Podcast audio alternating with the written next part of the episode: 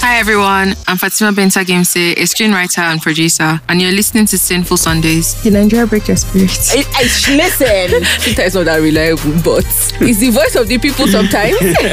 You know you're a good doctor if people don't keep dying. A podcast that highlights storytellers and filmmakers in Nollywood. because I don't want anybody to drag me if you see me doing another Lolaro. Just now I was broke. I need. I go to audition for a project and it's full of these guys from Big Brother. I'm like, I went to drama school now. I have masters in acting now. Do you We're have not one million followers? editor. Here we talk about everything from career ups and downs to personal gist and all the juicy things that go into the world of storytelling as we know it.